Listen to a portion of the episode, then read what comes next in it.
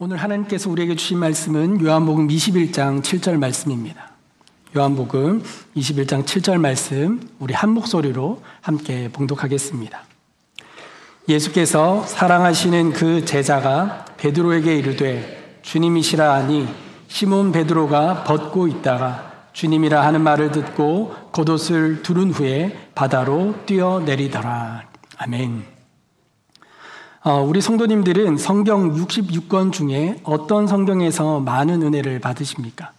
어, 어떤 분들은 천지 창조와 아브라함, 이삭, 야곱, 요셉이 있는 그 족장 이야들이, 이야기들이 포함되어 있는 창세기를 통해서 은혜를 받으시는 분도 있고 또 어떤 분들은 우리 사람들의 속마음과 감정이 잘 표현되어 있는 시편을 읽고 묵상하시면서 또 큰 은혜를 받으시는 분도 있습니다. 전 개인적으로 우리 복음서를 통해서 참 많은 은혜를 받습니다. 특히 예수님께서 이 땅에서 보여주신 행동들과 그리고 많은 사람들에게 또 제자들에게 하신 그 말씀들을 그한 말씀 한, 한 말씀을 읽다 보면 정말 큰 은혜가 됩니다. 때로는 그 말씀이 잘 이해가 될, 되지 않을 때도 있는데 그럴 때면 머릿속으로 그 말씀들을 어, 이게 드라마나 영화와 같이 이렇게 그리다 보면 그 예수님의 그 손길들, 예수님의 그 음성들, 그리고 제자들의 반응들, 그리고 그때 당시에 그 분위기들을 이렇게 생각해 보면서 말씀을 묵상하다 보면 그 귀한 은혜, 다른 성경에서 느낄 수 없는 또 귀한 하나님의 깨달음이 이 성경을 읽으면서 느낄 때가 있습니다. 바라기는 오늘도 그렇게 요한복음의 말씀을 나눌 때에 그런 은혜가 저 여러분들에게 함께하길 소망합니다. 어, 오늘 읽은 요한복음 말씀은 제자들과 부활하신 예수님께서 다시 만나는 장면이 기록되어 있습니다. 우리는 성경을 통해서 잘 알고 있듯이 예수님과 3년여의 시간 동안 함께 지냈던 제자들은 예수님께서 십자가에 달리심을 보고 그리고 예수님의 곁을 떠나기 시작했습니다.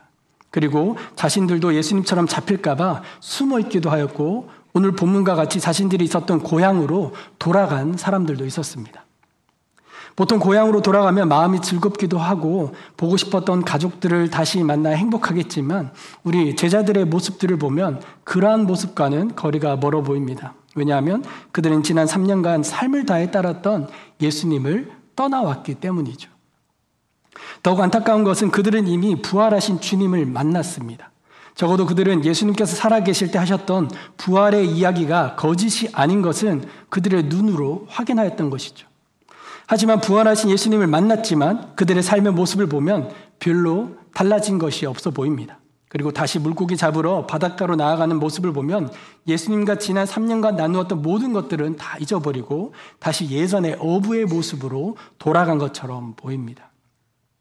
하지만 베드로는 부활하신 예수님을 다시 만날 것이라는 기대감을 가지고 있지 않았을까 생각해 봅니다. 왜냐하면 예수님께서 살아계실 때 다음과 같이 말씀하셨기 때문입니다. 마가복음 14장 27절, 28절입니다. 예수께서 제자들에게 이르시되 너희가 다 나를 버리리라. 이런 기록된 바 내가 목자를 치리니 양들이 흩어지리라 하였음이니라. 그러나 내가 살아난 후에 너희보다 먼저 갈릴리로 가리라. 그리고 예수님 돌아가신 뒤 장사 지냈던 무덤에서 천사를 만난 여인들을 통해 제자들과 베드로는 다음과 같은 말을 전해 들었습니다. 마가복음 16장 7절 말씀에 가서 그의 제자들과 베드로에게 이르기를 예수께서 너희보다 먼저 갈릴리로 가시나니 전에 너에게 말씀하신 대로 너희가 거기서 배우리라 하라 하는지라.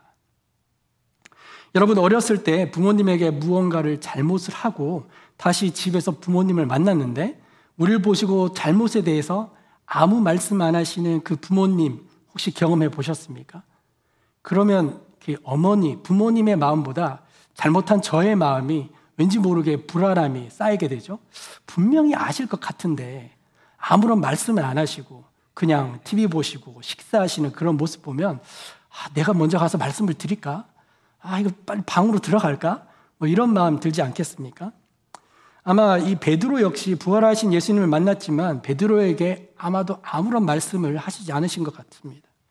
예수님의 제자 중 누구보다 예수님을 사랑했고 그리고 누구보다 더 배신하지 않겠다고 호언장담했던 베드로였기에 다른 제자들보다 더 큰 부담감으로 부활한 예수님을 만났을 것 같습니다. 그런데 우리 주님은 베드로에게 아무런 말씀을 하시지 않으셨죠. 이렇게 아무런 말씀이 없었던 예수님이셨기 때문에 베드로는 다시 예수님을 꼭 만나 뵙고 싶은 그런 마음이 그에게 들지 않았을까 생각됩니다. 그리고 예수님께서 하셨던 말씀, 그리고 천사가 여인을 통해서 들려준 말을 기억하며 고향 갈릴리 바닷가로 돌아간 것이 아닐까 그렇게 생각해 봅니다. 예전에는 이 베드로에 대해서 좀 오해했던 저의 묵상이었, 묵상이었습니다. 베드로는 이제 예수님 다 저버리고 그냥 아무런 소망 없이 갈릴리 바닷가로 갔을 것이다. 라고 저는 그렇게 생각했었는데 이번에 말씀을 준비하면서 또 성경책을 또 뒤져 보면서 보니 베드로의 마음에는 그 누구보다도 예수님을 다시 만나고 싶은 그 간절한 마음으로 이 갈릴리 바닷가에 가지 않았을까. 그리고 예수님께서 언제 나타나실까? 예수님께서 언제 다시 오실까라는 그런 기대함을 가지고 이 갈릴리 바닷가에 가 있지 않았을까? 그렇게 생각해 보았습니다. 그런 찰나에 제자들은 예수의 어, 예전에 예수님을 처음 만났던 장면들과 같은 일들을 다시금 경험하게 되죠. 이스라엘은 더운 지역이기 때문에 낮에는 물고기가 물속 깊이 들어가고 밤이 되면 온도가 내려가니까 물고기들이 수면 가까이 올라온다고 합니다. 그러니 이제 베드로와 제자들이 밤에 물고기를 잡으러 나갔죠. 그런데 말씀에서 보듯이 물고기는 한 마리도 잡히지 않았습니다. 이를 잘 알았던 베드로와 제자들이었, 제자리여서 이 밤에 갔지만 한 마리도 물고기가 한 마리도 잡히지 않았던 것이죠. 그때 한 사람이 바닷가에 서서 그들을 향해 말합니다. 너희에게 고기가 있느냐? 그물을 배 오른편에 던지라. 그리하면 잡히리라.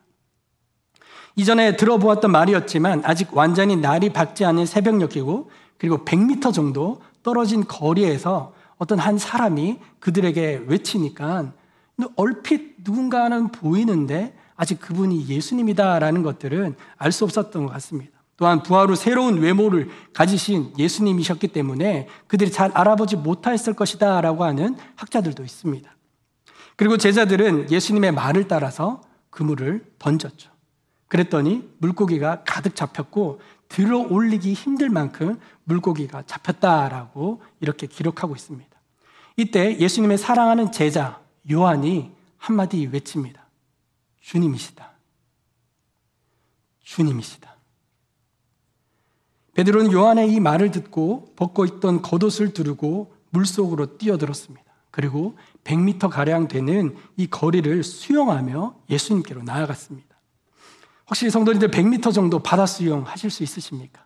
저는 수영장에서 25m도 하면 심장이 터질 것 같아요. 그런데 우리들 생각에 베드로는 어부였으니까 할 수 있을 거다 생각하지만 여러분 밤새도록 그물을 던졌던 이 베드로입니다. 그리고 그는 그냥 들어가지 않고 겉옷을 둘렀다라고 하는데 겉옷은 이렇게 어깨 아니면 머리 위에서 발목까지 이르게 되는 이 두꺼운 천으로 되어 있는 겉옷이라고 이렇게 이야기하죠. 그런 겉옷을 두르고 수영했다라면 더 저항이 컸을 거예요. 그럼 그만큼 힘든 것이죠. 성격 급하고 이렇게 수영하는 것들 잘 아는 베드로였다면 아마 이 겉옷을 배에다 두던지 아니면 바다에 던지던지 그리고 맨몸으로 수영하지 않았을 거예요. 그런데 베드로는 겉옷을 둘렀습니다.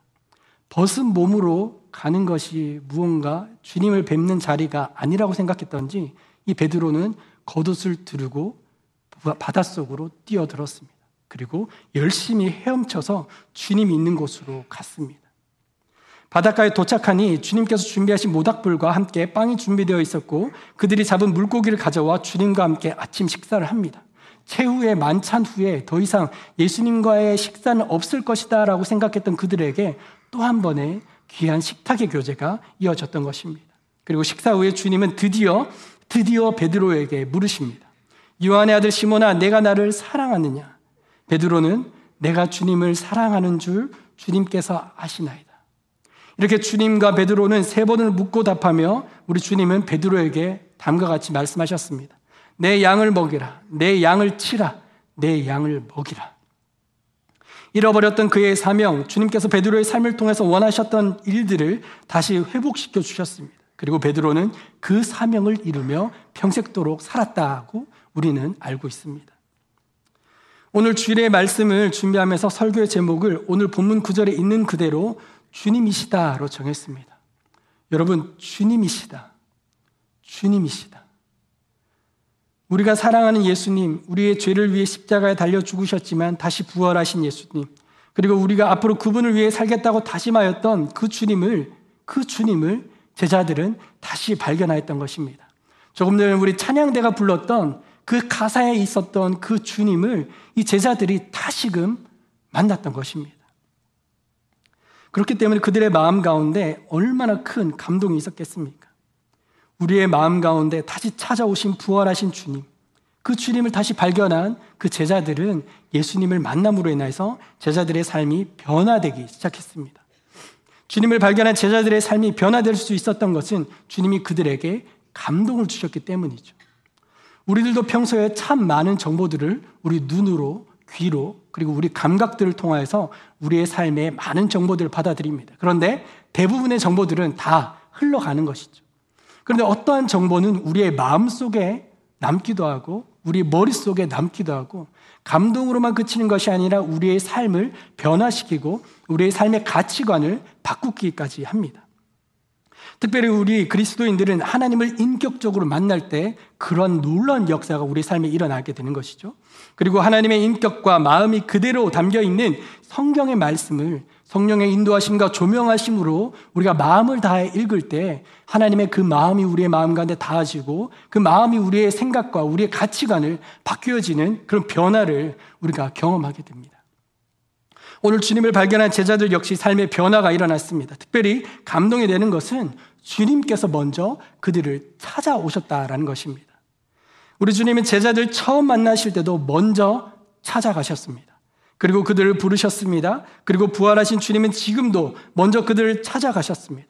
비록 그들이 예수님을 배반하였을지라도 그들이 예수님을 떠났다고 할지라도 우리 주님은 그들을 먼저 찾아가셨다라는 것입니다.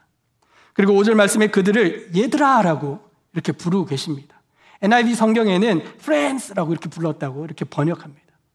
처음에는 제가 얘들아, 이 친구들아 라고 부르는 이 표현에 대해서 되게 감격했던 것 같아요. 저 같으면 예수님을 돌아서고 갔던 그 제자들에게 얘들아 라고 부르지 않을 것 같아요. 아마 다른 여러분들이 생각하는 그 호칭으로 불렀겠죠. 그런데 예수님은 얘들아, 친구들아 라고 이렇게 부르셨습니다. 물론 이렇게 부른 것에 대해서 문화적 차이라 생각하며 큰 의미를 두지 않아도 됩니다. 제가 처음에 미국에 와서 주유소나 이렇게 가게에 가서 페이를 하고 감사합니다 하고 돌아섰을 때 남자 점원들이 뭐 저한테 have a good on brother 이렇게 하더라고요. 그 브라더? 형제? 한국에서 온 저는 어? 나 안동건 씨인데? 너, 너 형제 아니야? 이렇게 생각했던 적이 있었던 것 같습니다. 아직 익숙하지 않으니까. 아마 예수님께서 얘들아, 친구들아 불렀다라고 하는 것들에 대해서 큰 의미를 두지 않고 문화적인 차이다라고 볼 수도 있겠지만 여러분, 지금 우리가 일상에서 누군가를 부르며 그와 함께 식사를 한다라는 것은 큰 의미가 있는 일입니다. 더구나 예수님께서 지금 제자들을 먼저 찾아가셔서 다시 그들을 부르신다라는 것은 정말 더 큰 의미가 있다라는 것이죠. 속이 좁은 저 같으면 저를 배신하고 도망간 제자들을 다시 찾지도 않고 다시 부르지도 않을 겁니다. 그러나 우리 주님은 예수님은 그러시지 않고 그들을 먼저 찾아가셨고 그들을 다시 부르셨습니다. 그리고 15절에서 예수님은 베드로의 이름을 부르셨는데 유한의 아들 시모나라고 부르셨습니다.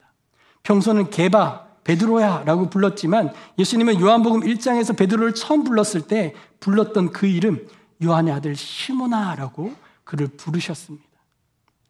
비록 제자들은 주님을 배신하고 지난 3년 동안의 삶을 다 잊어버린 것처럼 살아가고 있는 그들이었지만 우리 주님은 부활하셔서 다시 그들을 찾아가셨고 그리고 그들에게 얘들아 친구들아 라고 부르시며 그들의 이름을 불러주셨습니다. 성도님들 단지 누군가의 이름만을 불러주는 것만으로도 그 사람의 삶이 변화되는 것들을 혹시 경험해 보셨습니까? 누군가가 내 이름을 불렀을 때 참 반갑고 누군가가 내 이름을 불렀을 때 마음이 참 기쁜 그런 경험을 해보셨습니까? 저는 청년부를 섬겼을 때 이 교회당으로 들어오는 우리 청년들의 이름을 그냥 뭐, 왠지 모르게 제 성격이 그래서 그런지 그 애들의 이름을 크게 크게 불러줬습니다. 누구야? 누구야? 크게 크게. 처음에는 그 친구들도 의아해 했죠. 그렇지만 저도 큰 의미 없이 제 성격이니까 그렇게 불렀는데 나중에 그 친구들에게 자기의 이름을 불러준 것만으로도 너무 큰 환영을 받는 느낌이었다. 너무 큰 은혜가 되었다. 이런 고백을 들어보았습니다. 왜냐하면 그 이름이 그 사람의 전부이기 때문이죠. 여러분, 오늘 우리 주님도 우리를 찾아오셔서 여러분들의 이름을 부르십니다. 먼저 찾아오셔서 여러분들의 이름을 부르시고 우리들에게 함께 하십니다. 사랑하는 성도님들, 오늘도 우리를 부르시는 주님 꼭 응답하시고 그 주님을 만나시길 바랍니다. 세상에서 하나님의 뜻대로 살지 않았던 우리들이지만 그리고 때로는 결정적인 순간 제자들과 같이 믿음을 저버렸던 우리들이지만 그래도 우리 주님 오늘도 우리를 기억하시고 우리의 이름을 부르시고 계십니다. 가끔 저는 못 들었는데요 라는 분도 있는데 여러분 오늘 우리가 이 자리에 있는 것만으로도 우리가 주님의 부르심에 응답한 것입니다. 여러분 많은 성도님들도 그런 나눔을 하는 것들 들었는데요. 여기에 드랍만 해주고 돌아가시는 남편분들 아니면 주차장에 지금도 계신 그 남편분들. 여러분, 여기에, 거기에서 여기까지 들어오는 게 참 우리에게는 당연한 일이지만 이게 알고 보면 큰 기적과 같은 일입니다.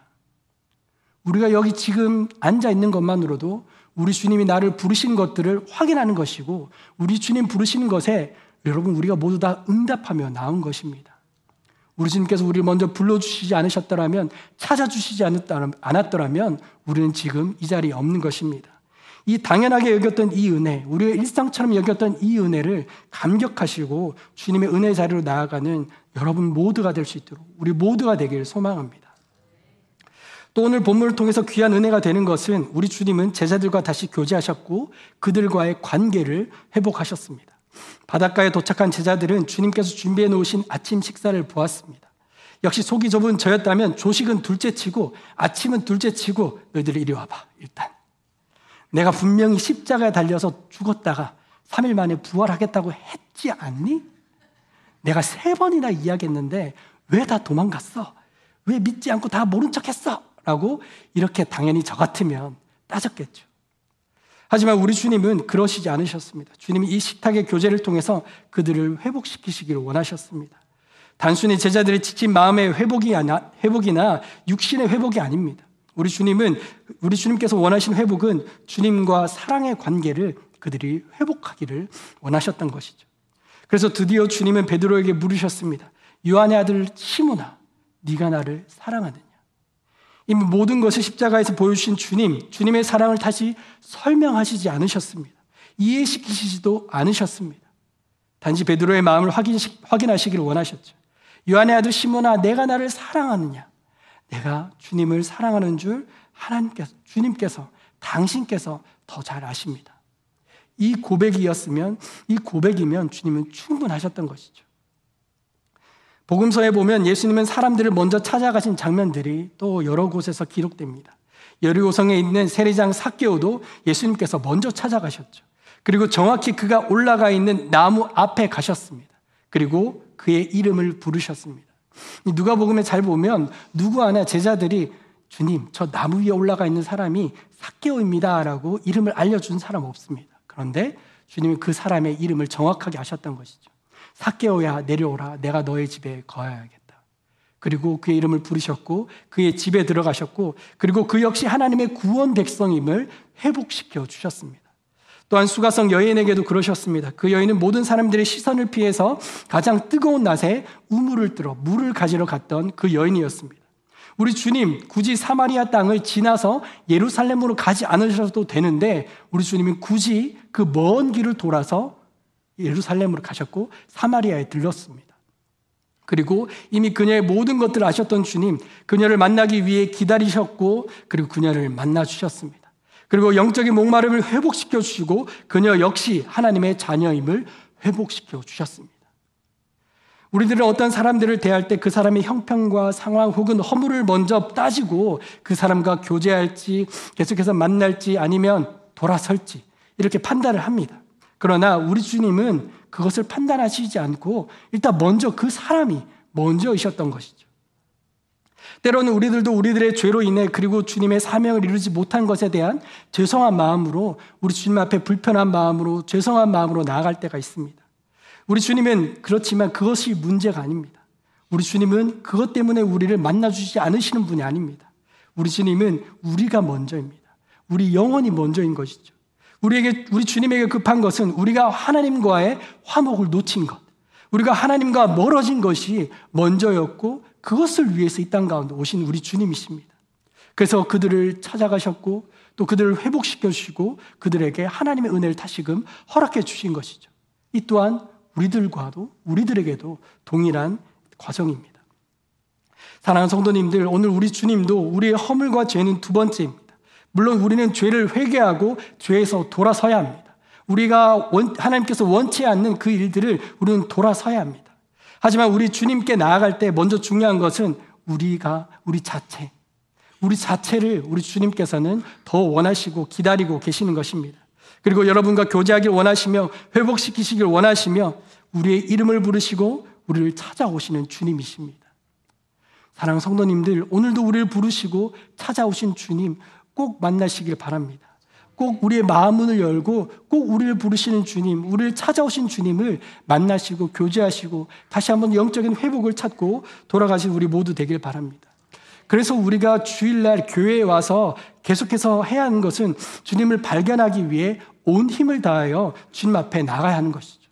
베드로가 우리 주님을 발견하고 겉옷을 두르고 온 힘을 다해 헤엄쳐서 주님 앞에 나갔던 것처럼 우리들도 마음의 문을 열고 온 힘을 다해 하나님께 예배드리고 예배 순서 속에 포함되어 있는 기도와 찬양을 통해 하나님의 음성을 듣고 그리고 하나님의 말씀을 따라 순종하며 봉사하며 나아가는 우리 예배 통역 주차 주방 성기미들 그리고 저도 지난주에 알았는데 매 예배가 끝나면 화장실에 가서 청소하시는 우리 섬기미들도 있습니다. 여러분 이런 섬기미들을 통하여서 우리 주님을 발견하는 것이죠. 그들을 통해서 예수님의 마음을 발견하는 것입니다. 그렇기 때문에 우리는 주일에 교회에 나와서 어떻게 하면 우리는 주님을 만날 수 있을까 계속해서 노력하고 우리 주님을 찾는 그런 마음이 우리의 마음 가운데 있어야 한다는 것이죠. 여러분 마음의 문을 여셨습니까? 그리고 우리 주님을 우리를 이름을 부르신 주님을 발견하셨습니까? 여러분 우리를 부르시는 주님의 음성 꼭 들으시고 꼭 발견하시고 주님이시다 꼭 발견하시고 돌아가시는 여러분 되시길 바랍니다. 그리고 이렇게 주님을 발견한 제자들은 이제 그들의 뜻대로 살지 않았습니다. 주님과의 관계 회복이 된 제자들은 주님의 뜻을 이루며 살았습니다. 오늘도 우리는 이 예배 자리에서 성삼위 하나님께 주님이라 부르며 고백과 찬양과 기도로 나아갔습니다. 그런데 정말 그분이 주님이 맞으십니까? 우리 삶 속에 돌아왔을 때, 여기 예배당 말고 삶 속에 돌아왔을 때 그분이 정말 주님이 맞으십니까? 오히려 우리가 주님이고 하나님이 우리의 종이 아니십니까? 많은 성도님들과 기도 제목을 나누어 보면 기도 제목 첫 번째는 거의 자녀들의 건강과 삶의 평안입니다. 맞습니다. 저도 그렇습니다. 미국에 온 지 얼마 안 된 저도 딸아이의 미국 적응과 학교 적응이 가장 우선입니다. 그렇지만 저도 기도 제목 나누다 보면 놀랐던 것은 저의 기도 제목은 있는데 주님의 뜻을 위한 기도의 제목은 세 번째, 네 번째 가 있을 때도 있고 또 어떤 기도의 제목을 나누는 자리에서는 주님의 뜻을 이루기 위한 그 기도의 제목은 하나도 없다라는 것들을 제 삶을 돌아보면서 오늘 말씀을 준비하면서 다시 한 번 더 깨달을 수가 있었습니다. 말로는 주님이라 해놓고서는 여전히 내 삶에 가장 원하는 것은 주님의 뜻이 아니라 내 뜻이고 내가 바라는 것이었다는 것을 저는 돌아볼 수가 있었습니다. 여러분들은 어떠십니까? 여러분들의 첫 번째 기도 제목은 어떤 기도의 제목으로 나아가고 계십니까? 주님의 뜻입니까? 아니면 여러분들의 뜻입니까? 그 뜻과 사명이 크고 대단한 것이 아닙니다.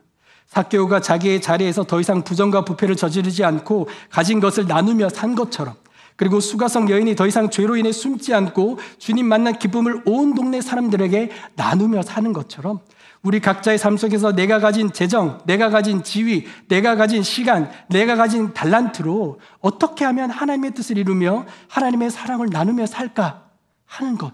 거기서부터 우리는 하나님의 뜻과 하나님의 사명을 이루며 사는 삶의 시작이 되는 것이죠.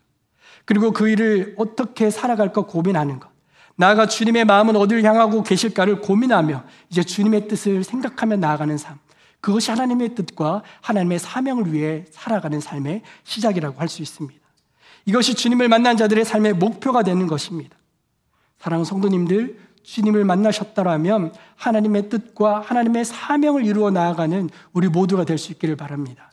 여러분, 그 뜻과 그 사명 안에 하나님의 기쁨에 참여하는 기쁨과 신비가 포함되어져 있는 것입니다. 특별히 오늘은 예수님께서 우리를 위해 이 땅 가운데 오셔서 고난당하시고 십자가 지신 주님을 기억하고 우리 또한 우리 주님의 삶을 묵상하고 더 담기를 바라며 나아가는 사순절 첫 번째 주일입니다. 우리에게 먼저 오신 주님, 그리고 우리를 회복시키시며 다시 각자의 사명의 자리를 보내시어 하나님의 기쁨에 참여하도록 인도하시는 그 주님. 이번 한 주간 그 주님을 바라보며 기도하며 나아가는 저와 여러분 모두가 될 수 있기를 바랍니다. 우리 주님 꼭 발견하시고 돌아가시고 그리고 주님, 그 주님의 사명을 이루며 나아가는 저와 여러분 있기를 바랍니다. 우리 말씀을 기억하시며 함께 기도하겠습니다. 먼저 기도하실 때 우리를 다시 불러주신 것에 대한 감사의 기도로 나아가길 원합니다. 주님이라 부르지만 언제나 내 뜻이 먼저였고 때로는 돌아서기도 하였던 우리들이지만 우리 주님 다시 찾아오시고 우리의 이름을 불러주시고 꾸짖기보다 우리를 안아주시고 교제하시며 우리가 다시 하나님의 자녀임을 회복시켜 주시는 주님이십니다. 주님께 감사함으로 나아가는 우리 모두 되길 바랍니다. 그리고 계속해서 교회에서든 삶 속에서든 주님을 발견하며 주님의 사명을 이루며 나아가는 내 삶 되게 하여 주시옵소서. 주님 내 삶을 붙드시고 그 사명 이루어 나아가며 그 신비한 기쁨을 누리며 내 삶 되게 하여 주옵소서. 우리 함께 기도하며 나가도록 하겠습니다. 기도하겠습니다.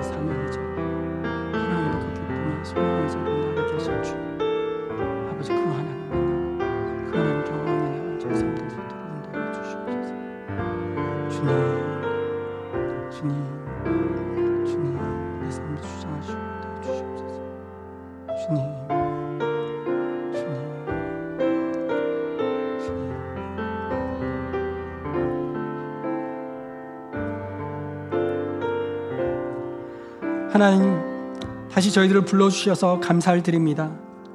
연약하지만 넘어지지만 다시 저희들을 부르시어 하나님의 자녀임을 다시 회복시켜 주시고 다시 귀한 영적인 관계로 나아가게 하시니 감사를 드립니다. 계속해서 삶 속에서든 교회에서든 주님 발견하기 위해 애쓰게 하는 우리의 삶이 되게 하시고 나아가 저에게 주신 주님의 뜻과 사명을 위해 살아가는 우리 모두 될 수 있도록 인도하여 주옵소서.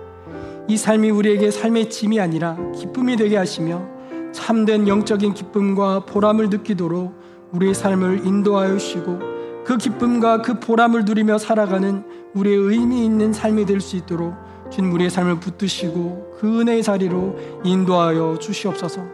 다시 한 번 더 저희들 불러주신 주님께 감사하고 다시 한번더 우리를 회복시켜 주신 주님께 감사하고 다시 한번더 우리에게 그 기쁨과 그 은혜의 사명의 자리를 인도하신 주님께 감사를 드립니다. 주님 우리의 삶을 다시 한 번 더 주장하시고 인도하여 주옵소서. 감사드리오며 예수님의 이름으로 기도합니다. 아멘.